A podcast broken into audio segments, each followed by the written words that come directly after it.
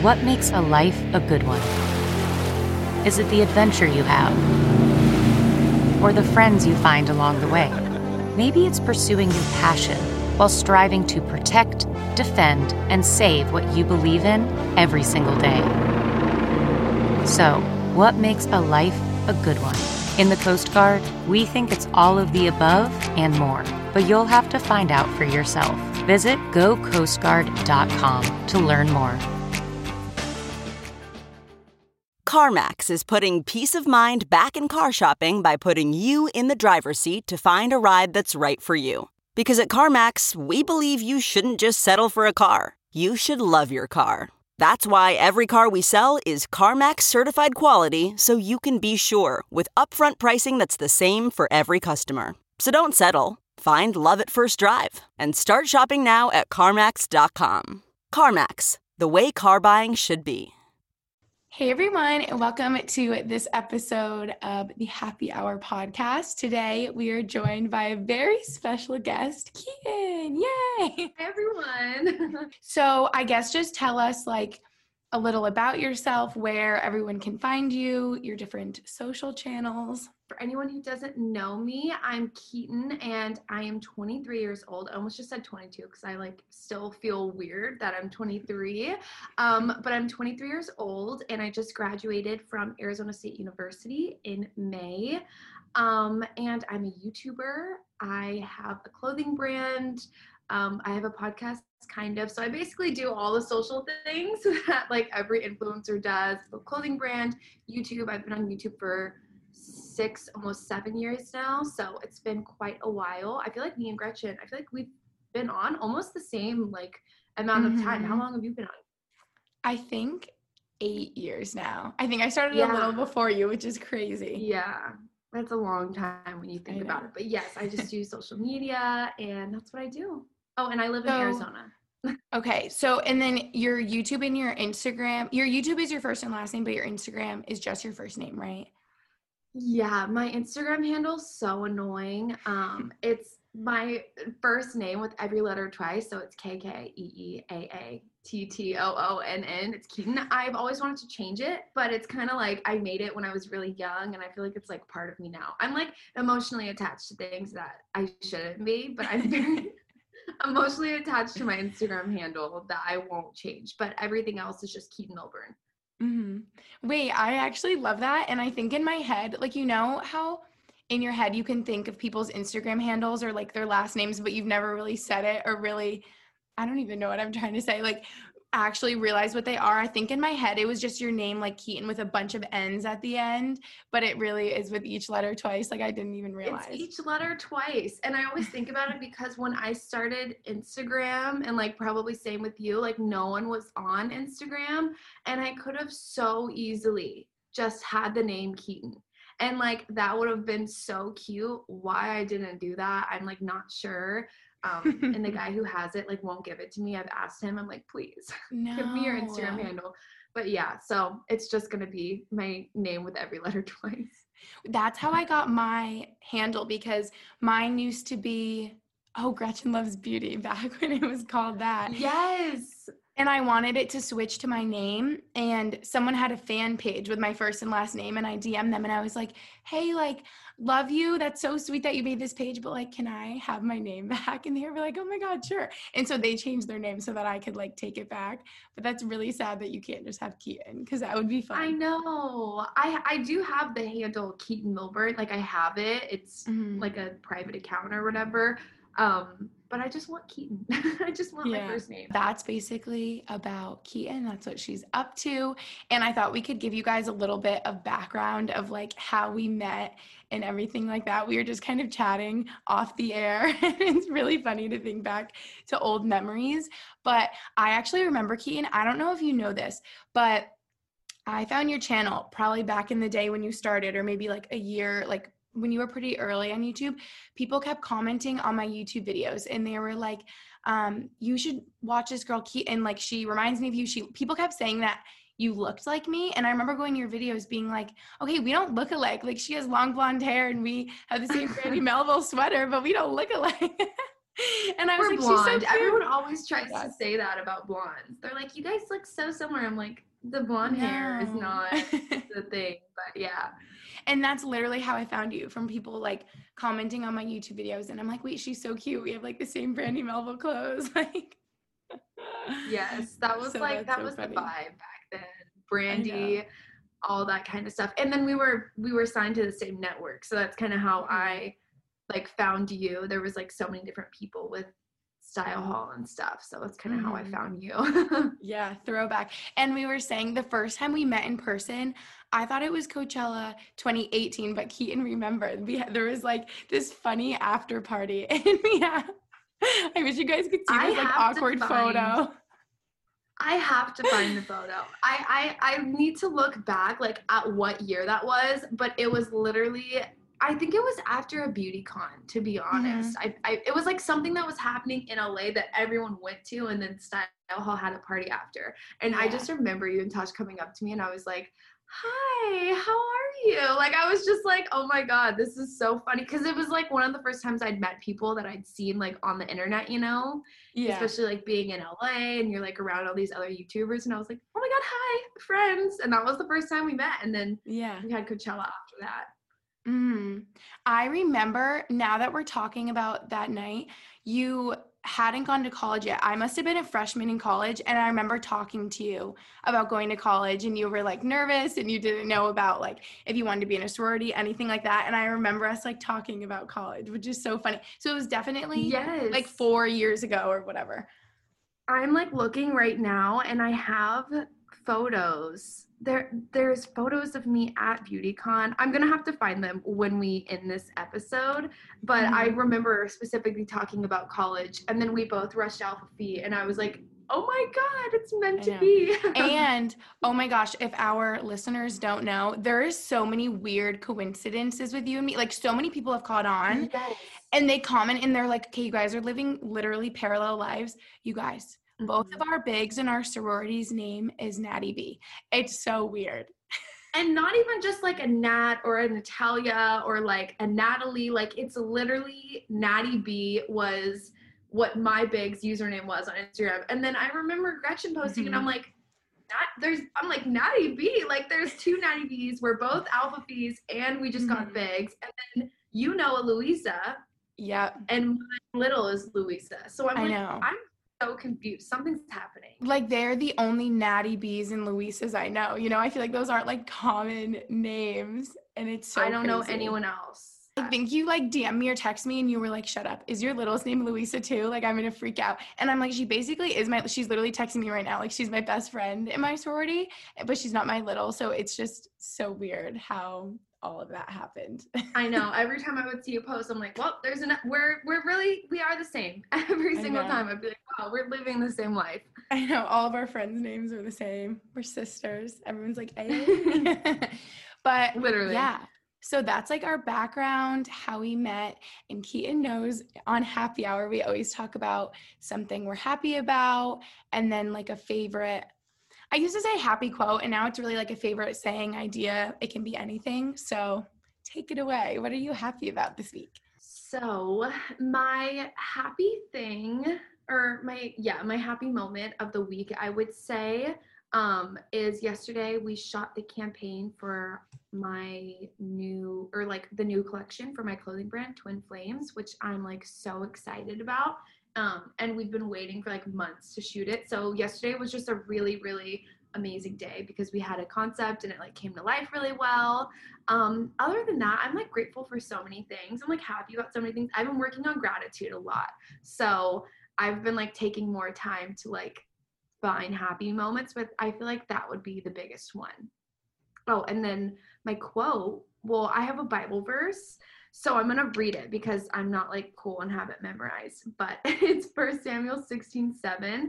And like everyone who follows me knows this used to be in my bio and like all that kind of stuff. But it basically is, the Lord does not look at the things people look at. People look at the outward appearance, but the Lord looks at the heart. And like, I've always, like since I was young, really, really loved it. I've just always felt like for me, like, it's important for me to always get to know someone and their heart before judging them or like letting other people's opinions decide how I feel about that person, if that makes sense. It sounds corny, like don't judge a book by its cover, but it really is so true. And I think it's like gotten worse with social media. Like obviously everyone is perceived in a certain way. And like, even I will catch myself like seeing people online being like, oh, like they look like they have so much money or they must be stuck up or whatever. And I'm like, you have no idea like what is going on. You know what I'm saying? So you always have to remember like to figure out people's heart before you judge. That reminds me, like, and I'm sure you have totally experienced this. I feel like I will experience my fellow YouTuber, you know, social media friends getting hate for certain things or people saying that they're like rude or whatever it is.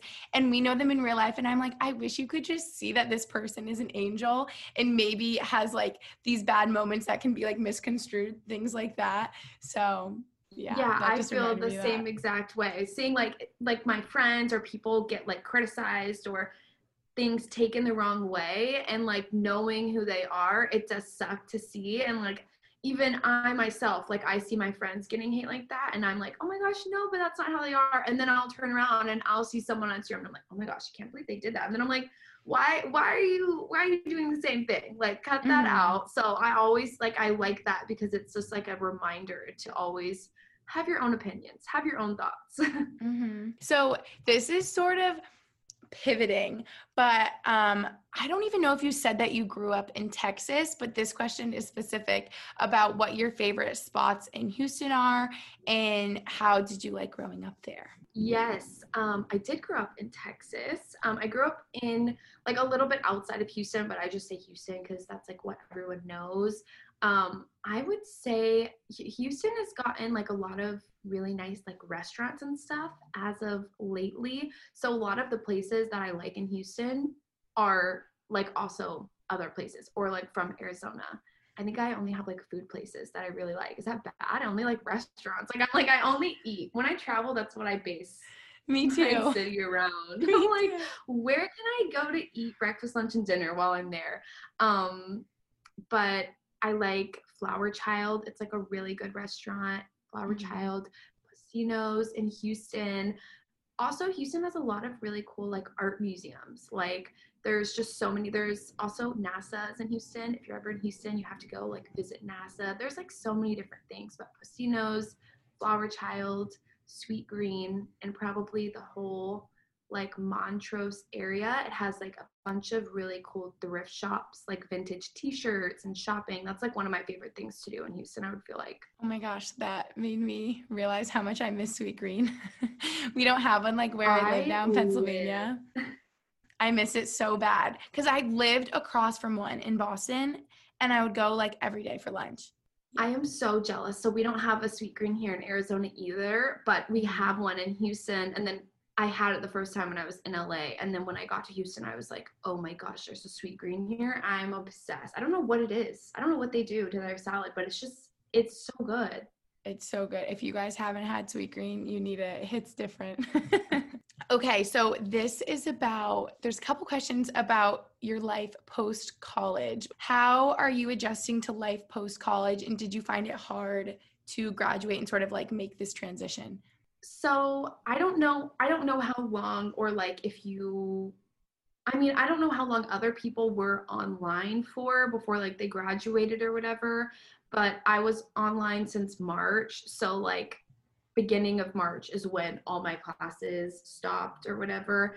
And I only had one class that was in person. So to be honest, it wasn't like a huge switch for me. And if anything, it freed up a lot more time for me to work. But a lot of work requires travel. And so it was really weird just sitting in Arizona for months with my whole entire family in Texas, and my boyfriend lives in Portland. So that was just really weird. But after I graduated, I really enjoy it. Like I love having so much free time to be able to film as much as I want in the day, run as many errands as I want in the day. Like normally I would be working around like, okay, you have 3 hours before you go to class and then you can like do this or whatever. So I just love the freedom of like having an entire day up to whatever I want to do. I will say it has been like weird being alone, especially because I graduated in May and I'm living in Arizona and I live by myself and my whole family is somewhere else. My boyfriend is somewhere else. So I'm just kind of here in limbo. So I'm just taking that opportunity to like travel to Brandon for a month or so. And then he travels here for a month or so. So that's really good. I know, you know, about like long distance and stuff. So we just split time, and that has really helped like quarantine and COVID and stuff go by better. That's so interesting, because you sort of like going online in March and then graduating in May, it sort of made graduating like, it was like, I don't know how to describe it, like a slow transition, like leaving college, you know, because then you mm-hmm. like leave the in-person classes and then you're online and then you have one class in person and then you're done. And I felt like I was just like cold turkey, like off campus all of a sudden, not seeing friends all the time, like not being surrounded by like my college. And I was so sad, but it seems like you're doing great post-grad. Yeah. I mean, post-grad's really nice. I also, I think if I would have been in in-person classes like all week or whatever, but I only had one in-person class that was like a Tuesday, Thursday type of thing. So when they cut that out, it wasn't something that was like super like heartbreaking to me. But it did suck, because like graduating, it felt like, not that it wasn't as like cool or special, but like it wasn't as cool or special. Like, I don't know what you did for graduation, but I sat on my laptop in my pajamas and I watched them play my name on a PowerPoint, you know? So it's just like, it wasn't as cool or special, which is what you kind of wait all college to be like, oh, here I am. Did you have like a grad party or anything? Did you do like anything kind of celebratory? Like, we didn't have a grad party. I mean, I just feel lucky that I was class of 2019 and not 2020. Like, I literally, you know, graduated right in time before coronavirus. And that stinks so much, because like all of my friends were your year and they were like, are you kidding me? This is like what we waited for 4 years. And now we like don't even get a graduation. And I mean, we still had like our whole family come and you like get dinner, and we had like our big university graduation, commencement, or whatever they call it. And then we had like our individual colleges. So it was still like such a fun, exciting week. And so, coronavirus just made that so sad for the class of 2020. Yeah. I did have my mom like but she like hired someone in Arizona to come to my apartment and like hang up balloons, and I like got a cake. So like that was cute, because I was in my apartment and I had it decorated and stuff. And I remember my mom being like, you know what, like we can't celebrate in May, but like in August we're gonna have a big party, Now we're like, no, that didn't happen. That wasn't happening ever, but it was a good thought. I guess this is sort of to both of us. This question says, how have our degrees benefited us now post-grad? Because I mean, we're not in a traditional, you know, career where you need your degree. I would say, so I was a sports journalism major, which I feel like every time I say that, people are like, well, I'm very confused because of my job. It's like fashion and clothing and like beauty and YouTube and stuff. But it really, I feel like the stuff that I learned in college, I took a lot of like graphic design classes and editing courses with all of that. Like it's not the writing. It wasn't like writing as what I was taking. I took a lot of graphic design and editing, and those things have helped me with my clothing brand. Like, I learned so much that I didn't know that I learned when I was in college that I need to now do for my clothing brand. So while I was like, oh, I already know how to do YouTube, I didn't know I was starting a clothing brand, and now we have to do Instagram stories and create feeds and do different like interview techniques and stuff like that. And so I'm taking all of those skills and using it towards that. So I would definitely say like the editing and all that kind of stuff, I learned really well. And it's just good to have like later on, I don't know, maybe I might want to do sports journalism. I know, I hate when people say, oh, so you're not using your degree at all. And I'm like, what? Yes, we are. Like, you just explained so well that you obviously learned so much in college that you are taking with you and using every day. And I was a marketing major, and I so feel like, I mean, that goes so well with YouTube and working with brands and, you know, the more like business side of the thing, I guess. I also think connections is a huge thing. Like, it's not like, obviously we didn't pay to meet people and just like say hi to people on campus, but like connections are huge in college. Like you never know who you're going to meet and like where they're going to help you later on. Like, especially with Nat, my big, like I would have never met her if I would have never gone to college.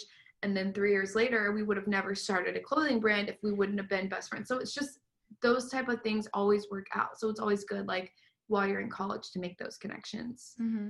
I know, I couldn't imagine if we didn't go to college and just like did YouTube from high school, we would be like back home like, okay, now what? You know, I think I would be miserable. Like I actually think I would be miserable. I like, did you want to go to college, or were you like, no, I want to do YouTube, or you were like fully about it? Yeah, it's so interesting because I feel like so many people that were doing YouTube in high school were like, oh no, I'm not going to college, like I'm just going to move to LA, do that whole thing. And I never even like had that thought. Like I always knew that I wanted to go to college. So my mom and my dad didn't go to college, and my stepdad, like none of my family went to college. So I was just kind of like, I mean, if I'm already set, and they're all like business owners and entrepreneurs and stuff. So to me, I was like, I mean, I'm an entrepreneur, like I don't need to go or whatever, but I'm really grateful I did. And like, it's such a privilege. Like not everyone can go to college. So I'm really grateful that my parents were like, no, you're literally going right now. Cause it was a really good experience. Mm-hmm. I know. I honestly feel like I wouldn't have had a choice. Like if I was like, mom and dad, I'm going to move to LA, they would be like, no, you're not, you're going to college, you know? I'd be like, good try. But that is such a good point. It is such a privilege. And I think if you are able to, it is like the most special 4 years and such an amazing experience. And obviously the most important, you're gaining like such an incredible education out of it that can, you know, set you up for your future. Exactly. So this is sort of like college related, but how would you say that you maintain like long distance friendships? I mean, in college and I guess now post-grad, because everyone's like spreading out, you know, going to work wherever. I think one thing with me is like, I feel like I've always had long distance friendships and stuff, just especially because of YouTube. Like I meet so many people on the internet. One of my best friends, Hallie, I literally met her through YouTube, and we've been friends for, oh my God, I like a long time. And we have never, ever lived in the same state ever. But it's one of those things where like communication is so important, even if we don't talk every day, FaceTiming, like one of my main things is like if you're going about your day and you have like a thought about like, oh, I wonder if so-and-so do that, just call them or like text them. Like I feel like acting on it immediately really helps like strengthen friendships, just because sometimes if I think about someone, I'm like, oh, I wonder, they told me a couple weeks ago they were going to go do this event or whatever it was. And then I think, oh, I wonder how that was. Sometimes I'll let the thought pass and I'll just think about it, and then I'll never reach out to the person, when it's actually like really nice and like keeps you in touch with that person to like contact them. So whenever I have a thought of someone being like, oh, I wonder if they're doing that, I'll text them or FaceTime them just so they know I'm like in the loop or like thinking about them. Yeah, that is such good advice. I've never even thought about that, but I definitely do that too with like some of my best friends. I mean, none of my friends live where I live now, and I feel like I will do that. I'll think about like, oh, I wonder how their weekend was, or I know they were going like here for dinner, you know, and it's like, I should just ask, and it like keeps you in touch. Mm-hmm. It's also just nice because it's one of those things, like if you think about it, like if you get a text from a friend that you haven't like talked to in like a week or two, and they're like, hey, or like even if you see them post something on Instagram, like, and you see they went somewhere on a trip, like you can literally text them and be like, oh my gosh, hey, like your trip looks so fun, was just thinking about you, like love you. And like that would make you like so happy. So I always try and do that, and it helps, I feel like, keep relationships really good. So this sort of goes with like the post grad. Do you ever feel like you're out of place, or you're just sort of unsure of what you're supposed to be doing? And this really reminds me, I mean, both of us sort of being our own like bosses in a way, and like running our own businesses. Do you like have trouble without structure, I guess, is sort of like the question? Yeah, I have so much trouble without structure. I am like a very, very organized person. And I always thought about this. Like when I was in college, I would wake up at 8 a.m. and then I would have my coffee, and then I would go to the same class on this day, and then I would go to my workout after class, and then I would shower, and then I would come home and I'd see friends. And like, it was just a consistent schedule. And I always felt like, oh my God, when I graduate college, like, how am I going to fill my time? Like, what am I going to do? And as busy as I am with like work and stuff, I found it, especially living by myself, like really beneficial to be like, it's okay to not overdo your day just because you feel like you need something to do. Like, I used to think having structure was like working, like I have to be working in order for this to be beneficial to my day, or like I have to be doing this in order for it to feel structured. But now it's more so like, if I'm reading a book, or if I'm watching one Netflix show that I really, really like, or I take a bath, like that is still structure to me. So I've like learned to kind of make self-care is also structure. Like, it doesn't have to be you don't have to overcompensate by like making yourself busy for no reason, you know? Mm-hmm.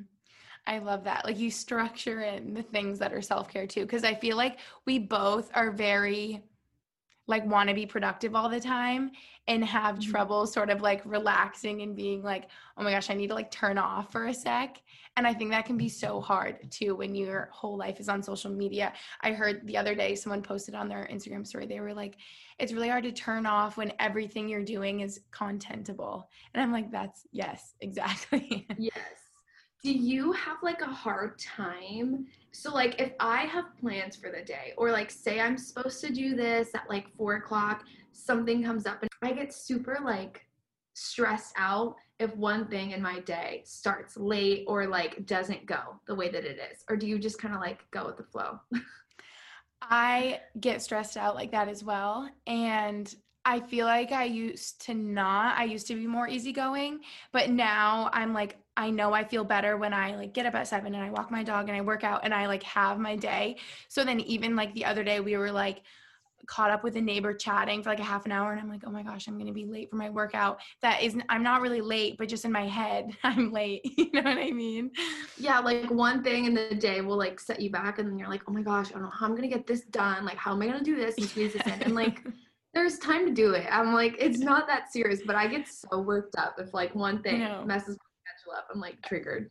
Me too. I get so stressed. I like cry. Like yesterday, I think I filmed legitimately 4 videos and I was like, why did I do that? Like I put that pressure on myself and I could have done one like today. I know. So I literally woke up at 6 a.m. yesterday to film a video and I'm like, for what? Like did a full beat face at 6 a.m. to film a try on haul. I'm not really sure why, but something in my brain told me that was what I had to do. So no, but that's good. We're motivated. And it definitely, I feel like that's so helpful that you're such an organized person, because I felt like when I graduated, I was just like, okay, now what? Like, I don't have my classes to base my day off, or like when I see my friends or have this lunch with this person after class, like now what do I do? Everything I can just, fill my time as I please. So it's like so tough. Yeah. That's why you have to structure in this like self-care and like the socializing aspects, even obviously because it's COVID, like a FaceTime with someone a day or like texting someone, like I said, like just structuring in those things so that it does feel like you're filling your day. Yeah, totally. So what is your favorite thing about living in Arizona? I love hot weather. Like I literally love it to be 110. I know that sounds crazy, but it is 110 here consistently. Well, actually right now the weather is really beautiful. It is like 65 and like just beautiful, but I really love hot weather and I'm not kidding. That's probably my favorite thing. Like I can't stand the cold. So I really love that. And it's also just the vibe here. I feel like, I don't know. Have you ever been to Arizona? No, I haven't. You have to visit because I just feel like if people come and visit here and they stay in like Scottsdale and they go to the restaurants and like the vibe is just so fun and it's very young. Like there's so many people just like in their 20s and just like thriving. I feel like it's like a very, it's like another version of LA to me, of just like less crowded and a little bit more clean. We've got a lot of the really nice restaurants that are in LA. Like we just got a Nobu and like all this different stuff. So it's just very like I would say like modern and young. And I think that's one of my favorite things about it. I feel not judged here. Whereas in Texas, if I'm like down the street in outfits that I want to wear, I'm like, this feels kind of uncomfortable. But here I feel like good. Mm-hmm. Interesting. Yeah. I've never even really heard about like what Arizona is like until now, or been or anything, but it sounds nice. I want to come. One of my closest friends, Louisa, is from Texas, and what you just said about feeling judged, and she's from outside of Houston too. That just sounds so similar to what she says about where she's from. I feel like everyone in Texas is like that though. It's just a bubble. Like people there, I just don't think, not in like a bad way. I love Texas, but it's very different. You can tell immediately, like when you travel from one place to another and you get to Texas, the vibe is just very different.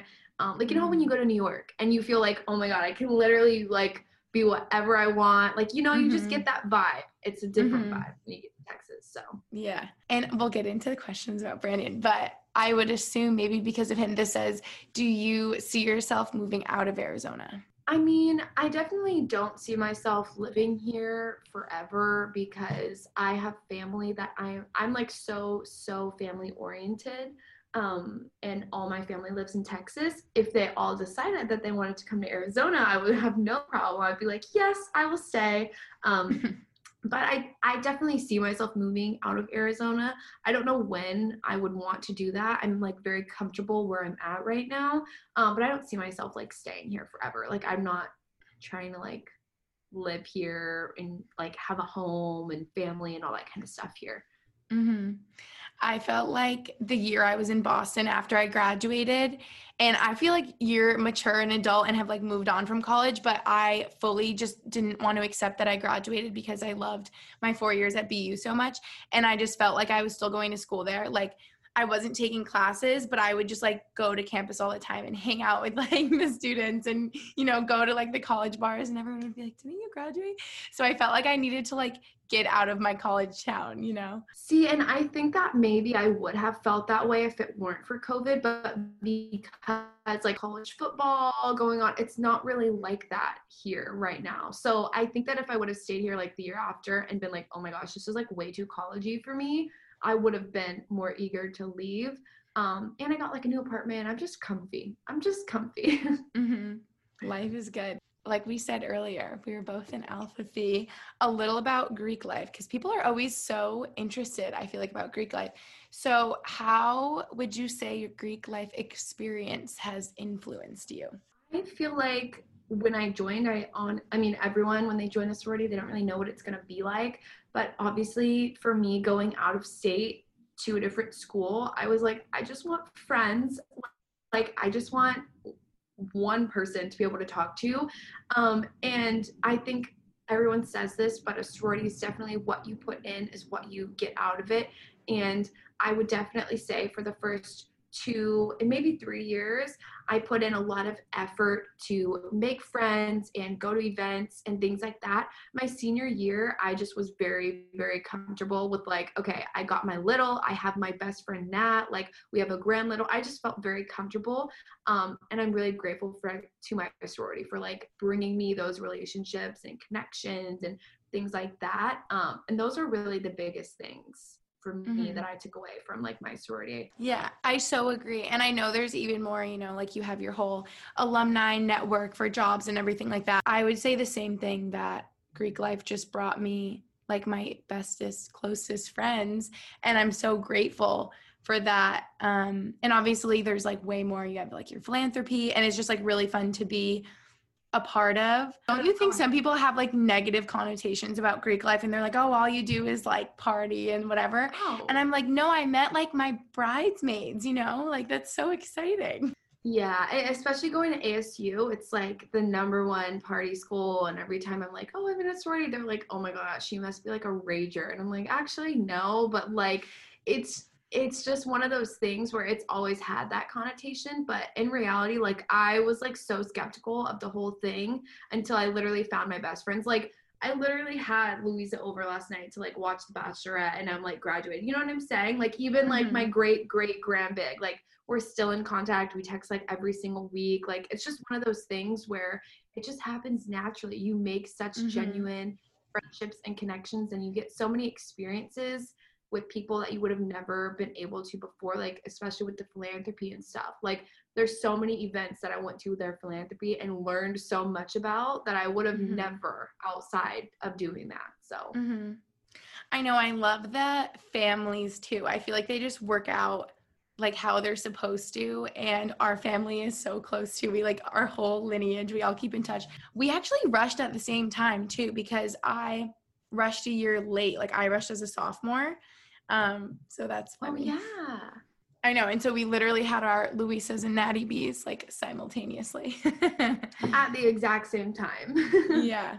Okay. So questions about your clothing brand. How did you start up Twin Flames? This question says, how did you fund the startup process? Like everything like that.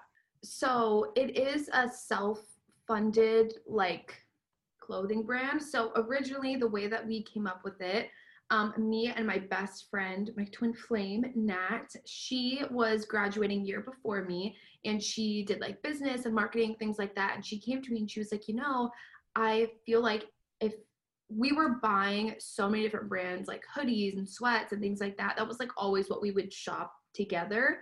And she was like, you know what? I really think we could just do our own and like make it our own, and we wouldn't have to buy anyone else's pieces. And I was like, I mean, I never thought of it like that, but that would be really cool. And we were really, really adamant on it not being merch. Not that there's like a, there, like I love merch. I buy people's merch consistently, but we were really adamant on us starting a clothing brand and it being separate from like my brand and her brand. It's literally just clothing. And then we were thinking for a long time, and because we're best friends, I was just looking up different things. Like we always were like, oh, like we're soulmates. Like when we met, we just knew we were like best friends. And I was looking up different meanings, and then I came across Twin Flames. And I think a lot of times it's like tied romantically to things or like whatever. But when I was reading it, I was like, oh my gosh, no, like this is not, like this is definitely us. And we were going for a little bit of an edgier name, and I felt like it fit. So then we stuck with Twin Flames, and now we just do like sweatshirts, sweatshorts, pants, hoodies, like all that kind of stuff. And we have like so many different ideas. And it hasn't even been a year. It'll be a year in December, that we launched our brand, and it's just been so fun, like working together. And I mean, you know, like being able to just come up with an idea and actually execute it, and then you like physically have it. You're like, oh my God, like I did that. Like we always look at each other. Like we were at the photo shoot yesterday, and we were just looking at each other like, wow, we really did that. We came up with that, and here it is. Like seeing people model it is so cute. Seeing people wear it is amazing. So it's awesome.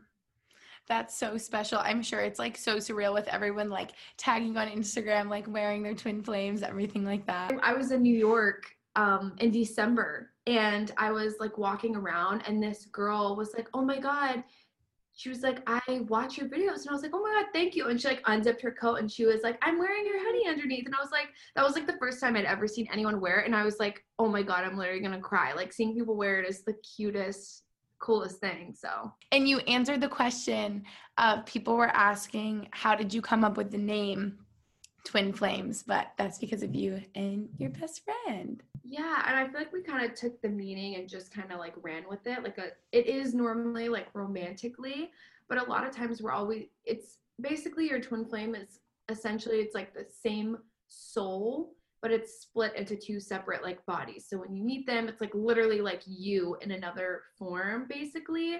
And it's like a passion and things like that. So we kind of tie it to like a lot of different things. Like it could be your passion, like a job or a career or a best friend. It doesn't have to be like a boyfriend or a girlfriend or whatever. Mm-hmm. And this says, were you ever worried mixing your close friends and business? I like was kind of worried in the beginning just because I'd never done that. I mean like YouTube is by yourself, podcasting by yourself, Instagram's by yourself. So I always work alone, but me and Nat have always had really good communication. Like if we've ever like not seen eye to eye on something, like not even just in business, just like different opinions of certain things, like we've always communicated really well and are able to like meet in the middle about things. And so knowing that before and like having a year to work on the brand together, you kind of get a feel of like, okay, this is how they work. And it just, it worked out really well. I wouldn't say it's like for everyone, but for us, we communicate really well and we work great together. So it was really easy. That's so good. I feel like that's the most important.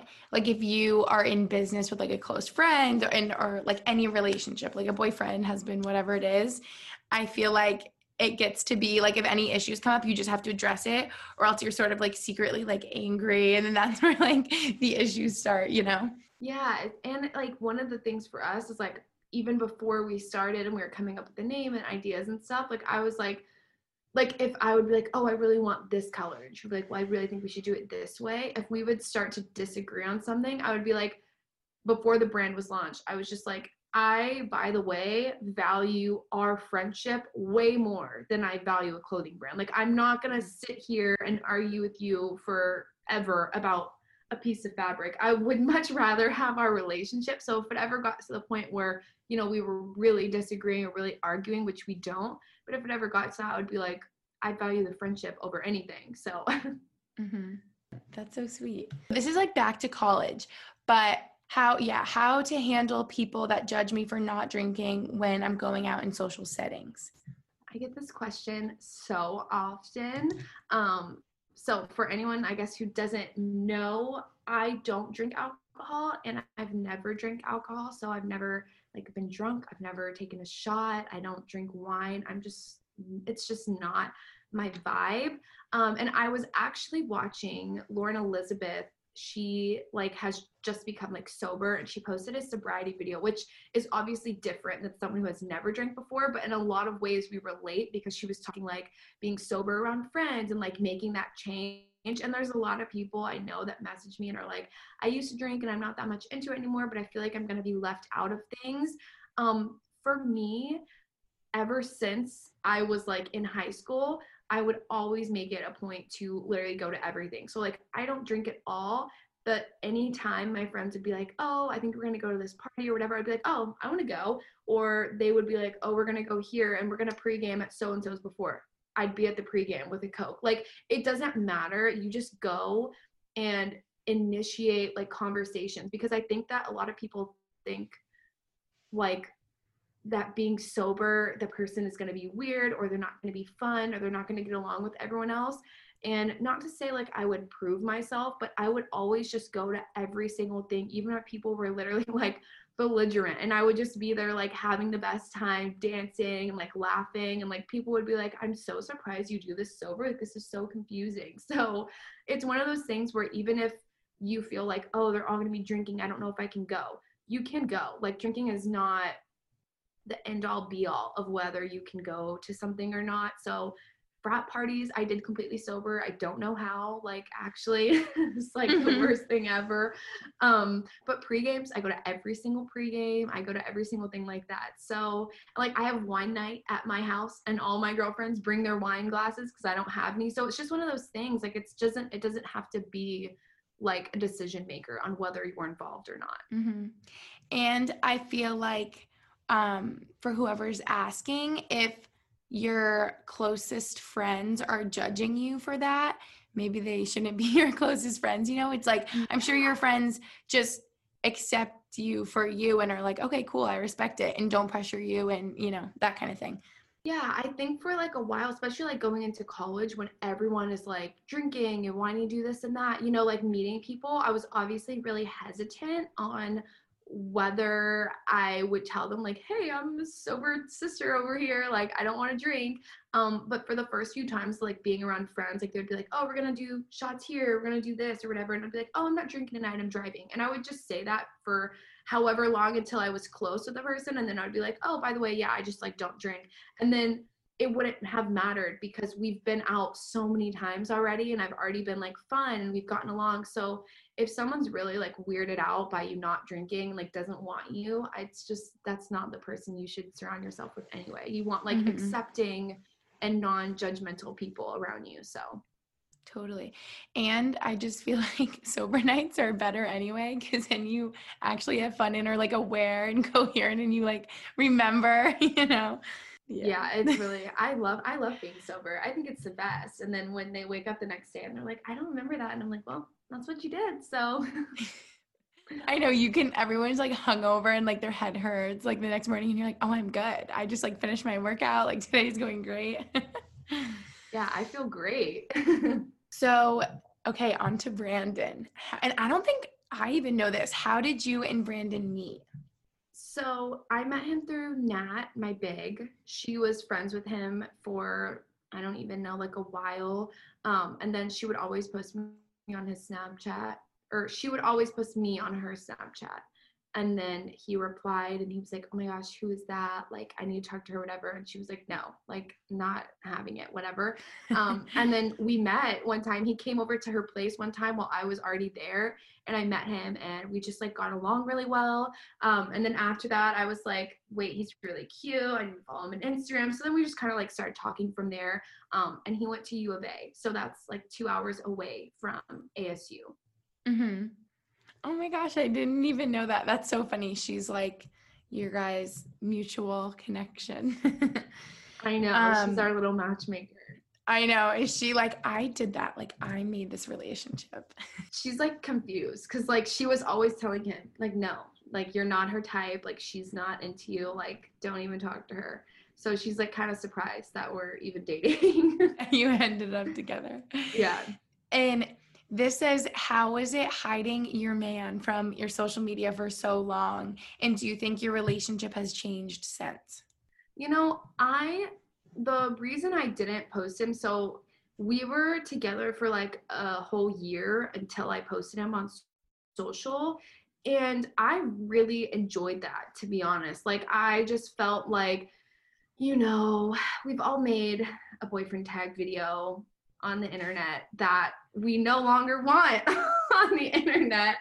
And me too. I did that. I know. I'm like, oh dear God, like just kill me now. But at the time it was like cute and I was 14 or whatever. So like I'll live with it. But I did so much cringy boyfriend girlfriend content, and there's a way to post your boyfriend and do it like you do it so well, and there's a way to do it where it's not your whole life. And so I just wanted like us to grow a relationship like genuinely and not have other people say whatever they had to say to me. And then after the first year, I was like, I really like him. And it was one of those things where I felt like not like he deserves, like he earned it, but I was just like, he is so special to me and he's a huge part of my life. And I pride myself on being genuine and authentic, and I'm not sharing a huge part of that. And so after the first year, I was like, you know what? Now I'm like ready to show him and stuff. And as of lately, I've been posting him like a lot more just because I'm like, I really don't care. Like if people say weird things or, you know, it just doesn't matter to me anymore. But for the first year, I really liked keeping it off social. And it was just really fun for us to like hang out all the time and not have to be like, this is what we're doing. So I loved it. That's so special that you had that first year to like get to know each other and without the opinions of everyone else, like watching your relationship sort of unfold. Cause that is so tough. Like imagine if everyone was sort of like yelling their opinions at you from the beginning, it would make you be like, oh my gosh, like what if they're right? And like question things. So that's so nice. Yeah. I like wish that I did that. Yeah, it's nice. I mean, I still haven't ever filmed a like video with him. Like he's in vlogs if we're together, but I don't know. I just like keeping my brand like me most of the time. Like I just like to just make it like what I'm doing, and then I sprinkle them in wherever. Yeah. That's nice to keep it separate. And I feel like, I mean, not really anymore because Max and I live together and we're just like always together. But I felt like if I lived with him, I would be doing what you're doing though. Like, I don't think there would be a way. It's different for everybody. I would be doing exactly what you're doing probably. But like when we were long distance, and I tell him this, like I miss the times where it was so separate. So like when I was in Boston, I was like working, doing my thing. And when I would go visit, I felt like I could totally like relax and just be separate from like social media. So that's probably so nice. Like, I'm sure you feel that way too. Yes. Every time I go visit Portland, like I was in Portland for a week and I got back on Monday because we had the shoot on Tuesday. I'm here for 3 days and then I'm going back to Portland. So I'm here for 3 days and I'm like filming 7 videos a day. I'm like getting all my content so that when I go to Portland, I can lay and like watch TV and do nothing. So I do like the separation. I would do literally the same thing. I would be like, okay, I have like, I know I'm going to be there in all of like next week and I want to get everything out of the way before I go. It was so nice. And it's like long distance is tough, but it's so exciting before you go, like the anticipation, and it's just that much better when you're together, you know? It's like vacation every time. Like, it's like every time I go, I'm like, oh, it's just a little vacation for like 3 weeks, but whatever. Yeah, that is like seriously how I felt. So this is like what we were just saying. What has it been like dealing with a long distance relationship, especially in the pandemic? To be honest, I know it's been really difficult for some couples. Some couples have been separated for the entirety of this time, which I honestly can't imagine because I get like so upset being away from him. But for us, I think it really, really helped us. So when like COVID and quarantine first happened and we were kind of realizing, okay, this is going to last maybe a month, maybe 2 months. I was like, hey, do you want to come to Arizona and like not leave or whatever? So we've been able to, he stayed here for 2 months. Oh no, he stayed here. Yeah, he stayed here for 2 months and then I stayed there for 3. So we really have never been able to experience the living together portion of our relationship because we've always been long distance. And I feel like it really helped us grow so much. And it was just like the perfect amount of time to be able to spend with each other. Like, it will really make you get to know someone. You spend 24 hours a day. You can't go outside. You can't go to a restaurant. You can't do anything. You just sit inside with them for 3 months. It's a lot. But I think it's helped us more than anything.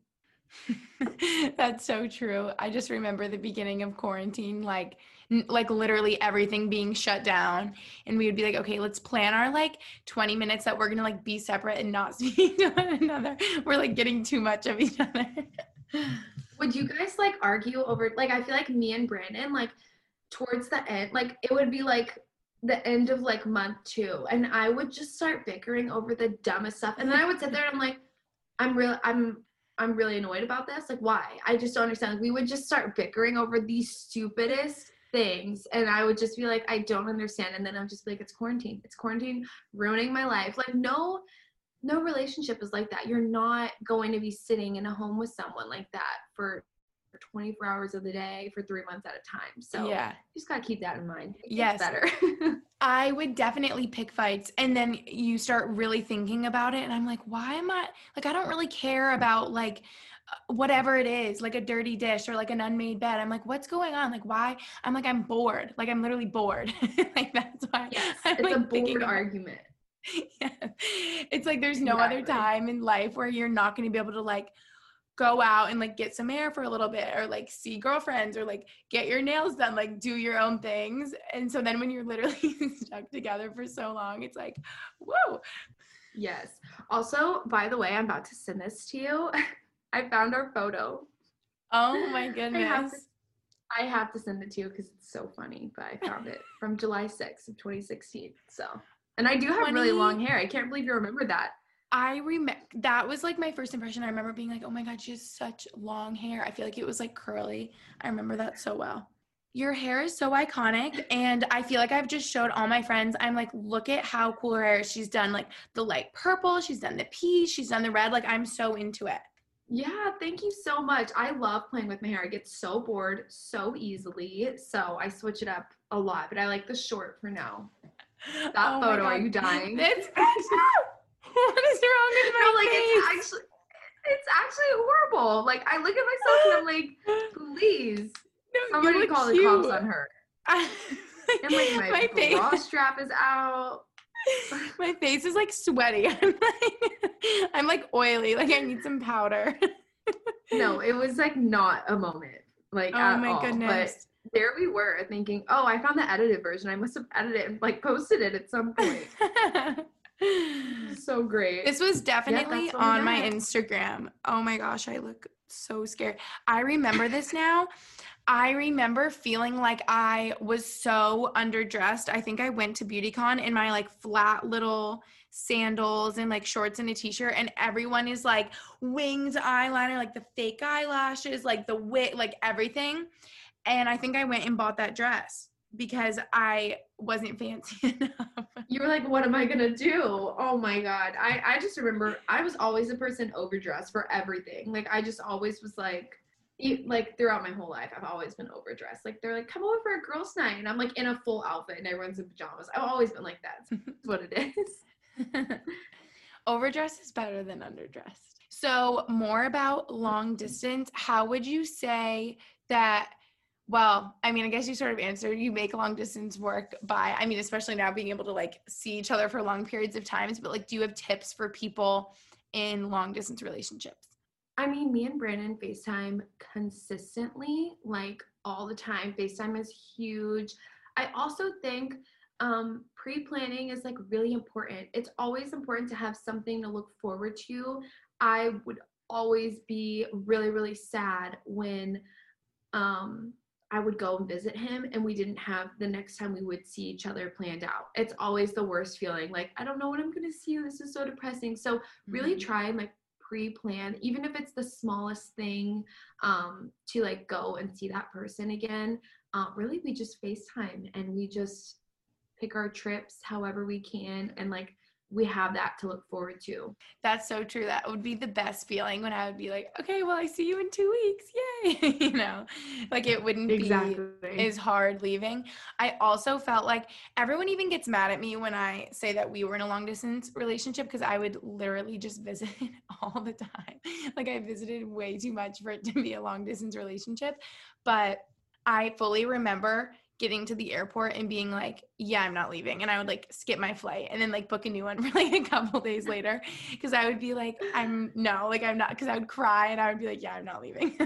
It is really difficult. Brandon was in Hawaii for 6 months of our relationship. And that was like the worst, because I would see him like once every 3 months. Cause I can't just go to Hawaii consistently. And I think the longest we were apart was probably 5 or 6 months. It's a long time of not seeing him. So gosh, that is so long. I think Max and I went like maybe a little over a month. Like I would just visit like actually all the time. But I remember when you were in Hawaii, but you weren't like showing your relationship yet or anything. I think I was like, oh my gosh, you must have like gone to Hawaii alone. Like that's so cool. Like everyone probably thought you were there like alone on like a soul searching trip. I'm just trying to find myself out here on the beach. No, yeah, I stayed like with his family. He was living out there and I was like, okay, well, never been to Hawaii. I guess I'll come out and visit a little. So his family lived in Hawaii? No, his brother and sister-in-law used to live in Hawaii. And so after he graduated, he just went and lived out there for 6 months. And I was like, well, I've never been and I want to go. So I guess I'll come visit you. And it was really fun. It was awesome. Hawaii is beautiful. Hawaii is actually the best. I miss it so bad. That's probably my favorite place I've ever been. Like, I love it there. I tell him every day. Like, I'm like, can we please, for the love of God, go back to Hawaii? The only thing is now they have like that 14-day quarantine. Like, if you go, you have to quarantine for 14 days and then you can like visit. So that's like an expensive trip. You're going to be there for like a month. Yeah, seriously. This says, do you have advice for a healthy relationship, I guess? Just in general. I mean, I think like communication is like, it sounds so dumb, but like communication is really key. And that's like one thing that me and Brandon have always had, like since we first met. It's one of those things where I just with every other person, like with him, I just feel so comfortable to say exactly how I'm feeling about things, which is a really good like sign to have. So I think communication is really important. And one thing I was going to mention with the long distance is it's like I have talked to people in the past that were long distance and they would always be like, I can't do long distance. Like that doesn't work for me. Like I'm not going to be able to do it. And if someone wants something, they will work hard enough to make it work. If they like you enough, if they care about you enough, they will. And Brandon always has and always did. So that was a really good sign. And I think that that just shows, like, you both have to be putting in equal effort, and just be partners, like, in everything, which I feel like we are. Mm-hmm. Oh, I love that you said that you're partners. Max always says we're a team. That reminds me of that. Yeah, because it's like one of those things where I feel like a lot of people get into relationships and then it's like they have what they're doing, the other person has what they're doing, and like really when you guys are intertwined, like in each other's lives, and you guys are really like working together for different goals or supporting the other person's career and they're supporting yours, it really is like you are a team or you are partners, and that's what you look for. So mm-hmm. What are some ways you help calm your anxiety? I feel like you're very open on your social media just about like how you're feeling. We were talking about this earlier, but yeah. Yes, I'm very open. I always post about my anxiety and things like that. So I've always had anxiety since I was really, really young. And it's just always been something I've had to deal with. As of lately, I have been through quarantine and living alone in a state where no one is here, my anxiety has really, really heightened. Like I get so, so anxious right before bed. So a couple things that I've done is I have colored light bulbs now, which I really, really love, because I used to get really bad anxiety when I would be right before I go to bed and I would turn the lights off. I would be like, oh my God, it's dark. I'm really scared. Or like, I just get automatically anxious in the dark, which is weird. So now I have colored light bulbs and I always have them on green because I like the green. It's like soothing. I take CBD oil like every single night before I go to bed. I cannot live without my CBD oil. I have it in my purse. Like I have it consistently. It really helps me. And journaling, I journal a lot. I think one thing with anxiety is like a lot of times it's just in your head and it kind of starts to make you spiral and think about a lot of things. And in order for me to like get the thoughts that I don't like or the anxious thoughts out, I have to like write them down and almost like put them away. So like I write the thoughts down and I set them aside and I'm like, okay, I dealt with them. Like now they're gone, now they're done. So journaling has helped a lot. And then I think I mentioned to you a little bit, you know, I've been working on like gratitude and stuff. So I downloaded this app called Gratitude 365. Mm-hmm. Do you have that app or do you use it? No, but I'm writing this down because I need to look, because I have been starting off my days writing down things that I'm grateful for. Like I've been focusing on the gratitude too. Yes. So I have been really trying to focus on that a lot. And so there's an app I downloaded. It's called Gratitude 365. And actually, I started therapy like 3 weeks ago. So I can't really say there's much going on because it's literally been 3 weeks. But she told me to download this app and I did. And it's basically, it gives you like a prompt to think about. And then at the either beginning of your day, middle of the day, whatever, you can do it whenever. I do it at night. And I list 3 things that I'm grateful for that day. And then there's a prompt and it's like a different question each day.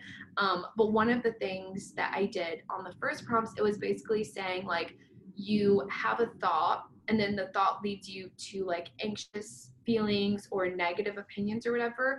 And before you act on emotion, like take a second to think about like, is this going to benefit me if I react negatively? Like, is this going to worsen the anxiety or like whatever? And like learning that has helped me so, so much because like yesterday before our photo shoot, we had something go wrong. And instead of getting really worked up about it, I was like, let me just take a second to like have a deep breath and just think like in the long run, is it this serious? Is it this important for me to get worked up about it and anxious about it? Like it's really not. So let's just set that thought aside and leave it alone, which I've really, really appreciated. And that reminds me, like when you're like, I have these thoughts and I have to like let them out. So I write it down in a journal. And I feel like I've heard like you put it in a balloon and you like let the balloon go and float away and you let it like distance itself from you kind of thing. And it reminded me like when you were writing it down and just getting it all out. Yes. My therapist literally taught me this thing about like you have, what is it? I don't even know what it was, but it's basically like each of your thoughts is kind of like a ball that you're juggling. So like you have anxiety and you have like all these different thoughts that you're juggling, and you feel like you have to consistently juggle them when really like you can just set them down. It's not going to bother you. So like if you're doing something else and you start to get anxious about it, you can just set the ball or the thought down or whatever. Mm-hmm. And she was kind of explaining it the same way as like the balloon, or she was saying some of them are glass balls, and if they break, it's not that serious, it's fine, like you can just let it go. And that's helped me a lot to be able to be like, you know what, I don't need that, actually I can just put it away and let it go, float away. I'm gonna put the ball over here and I'll deal with the ball later on. Yes, she was like going so in depth about it. She was like, if you feel more comfortable, you can put it in a box, it won't roll away. I was like, okay, this is getting too much, but I get the point. You're taking notes, you're like, okay, got it, I can put it in a box. I'm like, okay, it's too much. Someone wrote, do you have tips for being confident and your best self? I always get confidence questions, and I feel like, I think one thing for me when I struggled with confidence a lot of like insecurities and stuff is just coming in not knowing who you are as a person. And a lot of times if I start to feel like less confident in work or around other people, whatever, I just have to remind myself like what I am proud of about myself and like what I actually have accomplished and things like that. And to go for things that are internal as opposed to physical, because I feel like the internal things make you feel so much better than the physical appearance. So I mean, like obviously everyone gets insecure about, you know, the way they look or the way they are that day, but reminding myself like I am strong, I am confident, and things like that can really, really help. And I've also learned kind of like different affirmations. I used to, when I would try and like reassure myself with confidence, I would always be like, I am not anxious today, or I don't have anxiety, or I'm not this or whatever. And instead of saying the word, because I felt like if I was saying anxiety or anxious or whatever the word is, I would just not say it at all. And you just replace it with the I am statement. So instead of being like, I don't feel like this today, you just have to say, I am calm, I am confident, or I am strong, or like whatever it is. So replacing those with I am has always really helped me. Mm-hmm. These are such good tips. I hope everyone's like taking their notes about confidence, because it's so true. If you tell yourself like I am this way, oh my gosh, affirmations, I just feel like are so helpful and really guide, you know, how your whole day is going to go. And just focusing on like what's internal and not external, because I so agree that everyone can get caught up on, you know, comparing yourself to these people you follow on Instagram or, you know, however you look. But if you're sure of yourself and who you are, like on the inside, then that can be enough. Wow, this is getting deep. And like that saying that everyone always says, it's like you are the only person that's you, and that's like your superpower. It's so true. Like no one on this whole planet is exactly who you are like in this moment, and like you should be so proud of that and like excited about that. Like you're the only person that's you, and no matter how hard like someone tries or however you want to be someone else, like you're the only person that's you. And I feel like that's so important. Like people forget because you try and be someone else or be as confident or have the life someone else has, when like really you could make yourself the best version of yourself, but you're like worried about other people, you know? I love what you're saying right now. I need like a full I'm Into It podcast episode just on you being yourself. I have a comparison episode that is literally, I get messages about consistently to this day. And I'm like, I'm never going to record again, because apparently it's my best episode. Like I'm never doing another episode. Wait, that's so interesting, because I was just going to say, I have one episode like that too. And I think a lot of it is comparison. I think everyone struggles with that the most. And I just made a whole episode about like body image and sort of like fixing an unhealthy relationship with food. And it was, I think, my second episode. And it's like my number one, like that's the main one that everyone like listens to, you know? Yes. That tells me that so many people struggle with the comparison and everything. I know. It makes me so sad though, because I'm always like, I never want to like perpetuate that, you know, on Instagram and stuff. Like I really do like try and just make my life be what it is. That's why I was telling you I'm so open with like mental health and anxiety, and like I have to go to therapy and things like that, because I'm like, I follow so many people who like I do want their life, and I'm like, oh my God, they have this and they have that. But at the end of the day, it's like everyone has their own journey. You're your own person. So it's really important to like not compare yourself, because you're the only you. So you're gonna, I always think it's like just such a waste of energy. Like I wasted so much time like years ago just being like, I want to do this and I want to get there, like how they're there. And I could have been using all of that energy and time to like make myself better. And I didn't, you know? I so agree with that. And you saying that you don't want to perpetuate it, because I worry in that way too.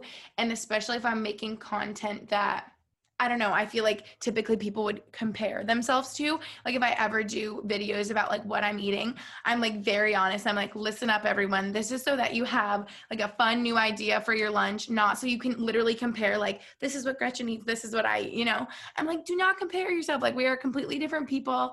I'm like, go get your second serving of pasta. Like everything is okay.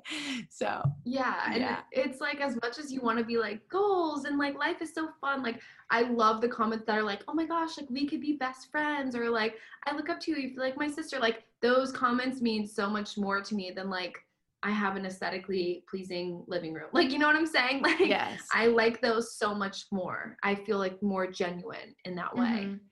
I so agree with that. I would much rather have people being like, wow, like you seem like one of my friends, instead of like goals. Or I hate the ones that are like, oh wow, like this makes me feel bad about myself. Now I can't go eat dessert. And I'm like, no. Go eat your dessert. Don't say that. You know? Like, eat whatever you want, sweetie. I know. Yes. Or like people who are like, oh, like if I only looked like you. I'm like, no, that's not what this is for today. Like, I know. Yeah. I know. And it's like, because we know seeing those people that, you know, on Instagram, YouTube, whatever it is that like make me feel bad deep down. I've definitely like seen people's stuff and I'm like, oh, this is making me like feel bad about myself. And I'm like, I don't want anyone to have that experience, you know, with my content, like ever. Exactly. Yeah. Brooke was just teaching me about muting people on Instagram. Wait, like just muting their like posts or stories? You didn't know you could mute people? No, like I literally didn't know. She was like, Gretchen, you need to mute people that like make you like feel bad. I mute so many people. Like I normally don't mute like their posts. I just mute their stories.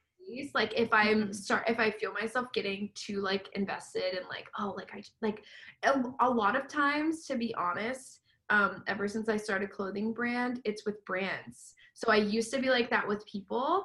And now when I see like success of other brands, I'm like, oh, I really want to do that. Or like, I want to be there. And I'm like, girl, you haven't even been a company for a year. Like you need to slow down. But I start, you know what I'm saying? It's like a drive for success that you kind of want. But I don't even have Instagram likes, and having no Instagram likes has like been the best thing ever for me. Like I love it. Interesting.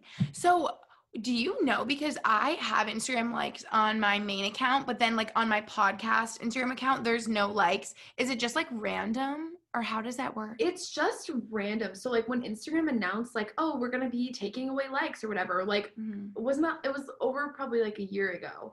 Yeah. And they announced that. Mine went away. Like when that announcement came out, so I haven't had them for like a year, maybe more. And originally I was like, oh my God, what am I going to do? And I'm so thankful for it, because I used to go on people who had similar pages and be like, oh, like they're posting the same amount of this or whatever, and they're getting this many likes, and I get this many likes, or how many, and like, it was so time consuming. And like with me, like I can see my likes if I click the photo, but I can't see it just like scrolling on my page. And I like that. Like I don't spend time anymore like checking likes or engagement or whatever it is. I'm just like, it is what it is. So it's helped a lot. That's so nice. And that's so true. Like it just takes up so much time. Like you don't, like who has time for that? Like comparing the same thing. Like I'm spending so much energy to compare how many likes I had. And it's like, why? That's so not worth my time. It doesn't even really matter. Yeah, exactly. So do you have tips for self-love and self-care? Like what does that look like for you? I feel like the self-care or like self-love and stuff kind of goes into what I was saying about like self-confidence, just something I'm always like, okay, I need sure that I'm taking the time to actually take care of myself. I always take baths. That's one of my favorite things to do for self-care. Journaling, affirmations, writing down like I am statements. And then another thing I've been working on is being outdoors. I'm like not a very outdoorsy person, but it's something I've really been working on to like take time out of my day. Like even if it's just having all the windows down while I'm driving to run errands, like a quick walk, it's something that really, really helps me and just feels like, I don't know, it just makes me feel better. So those are some of the things I really like doing. I think journaling everyone should do. It sounds weird when you start doing journaling because you're writing to nobody, but it's really good for you. Mm-hmm. I know I only recently started and like simple with like the gratitude, and I forget where I heard, but it really helped me like structure my day more when I heard someone on Instagram, I think, say they write down 3 things that they must get done that day, and that's it, like just 3, so that they don't like overwhelm themselves, because I would write like a 20-thing to-do list and do like not everything and feel bad. And so I do it like really simple, but it seriously helps so much, and with the affirmations and everything like that. So I love the journaling. And I literally so recently just got into taking baths. Like I didn't for years. And it's like a game changer. I love baths. I love them now. Especially like, even if you don't, like I know a lot of people like take baths and they like don't get on their phone or do whatever. I'm like, I honestly can't do that. I love having like a long YouTube video on, and I just take a bath and I like sit the little bath bomb and I just like chill. It feels so good. You exfoliate, do a little mask. I love baths. Like they're the best to me. So good. I don't know where I've been, and I'm like, wait, this is literally helpful for so many reasons. I always do a face mask, check. And then I'm like, wow, like my muscles aren't sore anymore because I was just laying in this warm water. Like life is good. It is so good. I love it. I play like some Leon Bridges. I'm like, everything is good in life. Moody music in there. Yeah. Oh, I like this one because we've been on YouTube for a while. This says opinions on how YouTube culture has changed over the years. I feel like when we were on YouTube, we first started, it was very much like if you were very authentic and real, and we would just take a quick video and upload it. That was kind of how you grew and made connections with your audience. And in a way, it used to be like the overproduced stuff was always very like, like whatever. And now everything is very edited, overproduced, it's high quality. So that aspect has really changed, because really anybody can do it on YouTube. Like anyone can be successful if you have just the right like vibe and the right equipment. Like those things used to not matter as much on YouTube. Like you could literally take a blur. Like I started filming with a GoPro. Like that's actually disturbing, and everything was in fisheye. But that's just what I did. And it's so corny, but it used to be so fun just as a hobby. And I think that I always say this about like, not in a mean way, because I love LA and I really do love visiting, and I there's so many people there that I love, but I think the problem is that a lot of people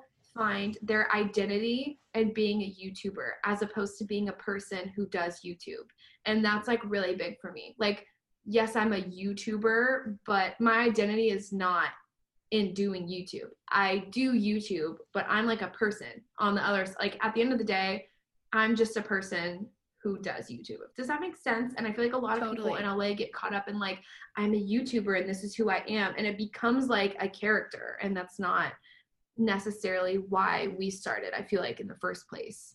Mm-hmm. I know. It definitely has changed so much. And I love that you said that your identity isn't like being a YouTuber, like you're Keaton first. And I think that comes across so well in your videos and on Instagram, everything like that, that you're just like genuine and so authentic.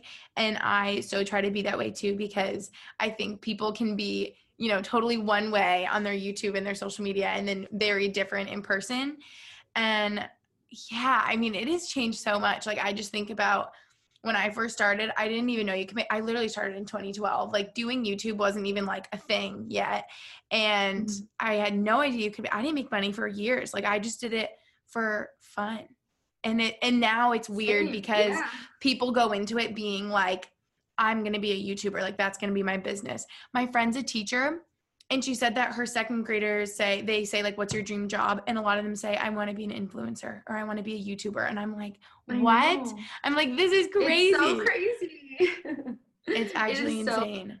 So crazy. I mean, and on the flip side of that, like I get so annoyed though, like when people hate on YouTube and say like, oh, the platform's this now, and it's just a bunch of whatever, because like this morning I was watching a video of Charlie D'Amelio and Mackenzie Ziegler doing their makeup together. And they're like the younger generation that is coming up, you know, on the influencer side, and just like the conversations that they were having, they're so sweet and they're so genuine and like so cute and positive. And I was just like, honestly, like if these are the type of influencers that are gonna like start to be on all these platforms, like that makes me so happy. Like as much as it's grown, everyone can do it. I'm like, if it makes room for more people like that to be like genuine and happy and uplifting and like confident, then I'm like, I'm all here for it. I think that's so cute. Mm-hmm. Yeah. Totally. I feel so out of the loop. Like I don't know like anyone from TikTok. I'm like not on TikTok. I feel so old. You need to get on TikTok. I love it. I live on TikTok. I don't post very much, but like I love TikTok. I know. I feel like I go on once every couple months and I'll sit there for an hour and I'm like scrolling because I'm like addicted, and I feel like my page is all just dogs and like funny TikToks and so I scroll like forever. But yeah, oh my gosh, YouTube culture for sure has changed. So I just think about like how videos were back then versus now, and how people were so private. When I started, people had their channels, like all their like crazy names. Like it wouldn't even be like their name and their username, you know, it'd be like makeup lover 1, 2, 3 or whatever. And they wouldn't even say their first name. Like it was very private. And now it's like, it's totally changed. It's like, here's my address. Everyone was like trying to be low key, like, oh, like I just do YouTube and then now everyone's like, this is who I am. This is where I live. And yeah, it's very crazy. And that also makes me think, I love that you like separate your identity from being a YouTuber. You're just someone that does YouTube, because I think so many people too, especially if you start more recently or if you grow quickly kind of thing, it's like, that's like their whole identity, and you can become so wrapped up in it and almost lost, and then be like, wait, who am I? Like, what matters to me? What are my values? So I love that it's like separate. Yeah, I think for like a while, like when I, especially like I feel like when I was in college and I was doing so much college content, everything was like lifestyle, college, me, fashion, whatever. I feel like you can get super caught up in like what you're doing, and I think not in like a mean way, but you have to have somewhat of an ego to be able to do YouTube. And that I feel that about myself. I feel that about anyone, because no one normal is like, let me talk to myself for however many hours of the day, and people are going to love it and they're going to watch it, and I'm going to edit myself and I'm going to upload it. I just feel, not in a bad way of an ego, but just a confidence. You have to have somewhat of a confidence about you. And I feel like as people grow, it takes a turn and you start to really care only about what you're doing. And in a way, you feel like, I see certain influencers and I'm like, I just know that they think what they're doing is the most important thing, like on the platform, or they think it's the greatest thing on the platform. And for me, even I get like that sometimes, where it's like, oh, this video isn't this way and I really want it to be this way. And I'm like, at the end of the day, like, who cares? Like, I'm like, at the end of the day, like, I'm always just like, why does this really matter to me? And it's one of those things where that's how I kind of separate myself, because at the end of the day, like, I love YouTube, but it's not like my everything, my family, my friends, like my life, my boyfriend, like those are the things that are important to me. So they should just mix naturally. I shouldn't feel like I'm the most important thing on Instagram. Like it's not that serious. That's so funny that you said that you have to have an ego to do YouTube, but it's so true. Like, I'll catch myself vlogging and I'm like, wait, do you guys even care? I'm showing you like this new candle I got. I'm like, do you guys care? Okay. Let's keep going. Exactly. There has to be something like wired in our brain to be like, what? Why do people really care? Like I was explaining, oh my God, I was in the Starbucks line and I was vlogging and I was explaining this morning something about, I was like, oh, I got in my car, my windshield was broken. I don't know how it was broken. I'm like, what? I really have no one else to talk to. I really have this big ego. I'm going to sit here and talk to the camera. Like, I was just like, this is so strange, but here I am. We do it. So, and people watch it. What would be your dream job if you weren't doing YouTube? Oh my gosh. I don't know, honestly. I feel like I've kind of fell into this like clothing brand and I really love it. I really do like marketing and things like that. I feel like if I wasn't doing YouTube, I would definitely be like working for some type of marketing thing like that. I always used to really want to host as well, which is why I did sports journalism. Like I always used to want to be on like E! News and like talk about like fashion or whatever it was. I don't know so much if I would do that now, but that was always something I really did want to do. But I really love doing clothing brand work and marketing and stuff. Mm-hmm. Yeah. And I feel like that goes so well with like being on YouTube. I thought you were going to say something like outrageous. I thought you were going to be like, yeah, I want to be like a pilot or like. I don't know, but I've always thought about being an astronaut. So no, you know what I thought I was going to do like for the longest time till I was literally in high school was be a forensic analysis, which this might be what you thought I was going to say, but I'm like super, super obsessed with true crime. Like I know most people are like, oh yeah, I love true crime. I watch true crime. Like when I was like 7 years old, I had a suitcase I would roll around with me and it had a magnifying glass and it had this little black dirt and I would put the dirt on the door handles and then tape it. So I would take people's fingerprints off the doors of my home. Like I thought that my career was legit like forensic analysis. Like I wanted to do that. I wanted to work with that. And I literally wanted to do that until I was like in high school. And then I found journalism and I was like, oh, I love journalism. But that was something I would love to do. Wait, that's so cute. In another life. Yes. Okay, last question. The dreaded question that everyone hates. Where do you see yourself in 5 years? So I used to be super like futuristic, goal oriented. Now that I have been in this limbo, I feel like now that everyone's been in this limbo time period, I've been trying to just be like really happy with what's going on right now, because I actually think I used to have so much peace thinking about in the future, I'm going to do this and all that kind of stuff. And now I have more anxiety about, oh my gosh, what am I going to do? And maybe it's just because I graduated college. Maybe it's because everyone's sitting at home in their living room, but I really don't know. I obviously would love to be like married. I really want to have a house. I feel like that's something that is a really big like goal for me. I am tired of living in apartments, so I would hope I would be living in a home, married, maybe a couple puppies or something like that. I really want dogs. So I would definitely have a couple dogs. Mm-hmm. What kind of dogs do you want? I love corgis. So I would have. Oh wait, I knew that. Corgi. I totally Yes, I have that. Corgi everything. I'm like psycho about corgis and I don't even have one. I have like corgi stuffed animals. Like I have so much corgi stuff, but I would definitely get a corgi and I really want a Great Dane. Like I love big dogs. They're my favorite. Oh my gosh. I love big dogs. Wait, that would be such a contrast with a corgi and a Great Dane. I know. I've always wanted them to like walk side by side and the corgi's like waddling and the Great Dane's just like huge. Did you know I grew up with two Great Danes? I had Wait, two of really? Them. Yeah. Wait, what kind? I want like a speckled one, like a black and white. Okay. I had, the first one was called Fawn. I think that's what they call them. And he was like a light tan with like a black face and maybe like black paws kind of thing. And then our last one was just all black. And they are the best dogs. They are so sweet. I love Great Danes. I wish that they lived longer. It makes me so sad, but they're so sweet. And like, I just love big dogs. Like you can cuddle them and they're just so nice. I know. I think people think because they're so big that they're like a lot of work and need like a lot of exercise, and Great Danes really don't, because they're just so sleepy because they're so huge. Like I just feel like them being so massive takes a lot of energy out of them. And so you take them from one walk and they're so tired.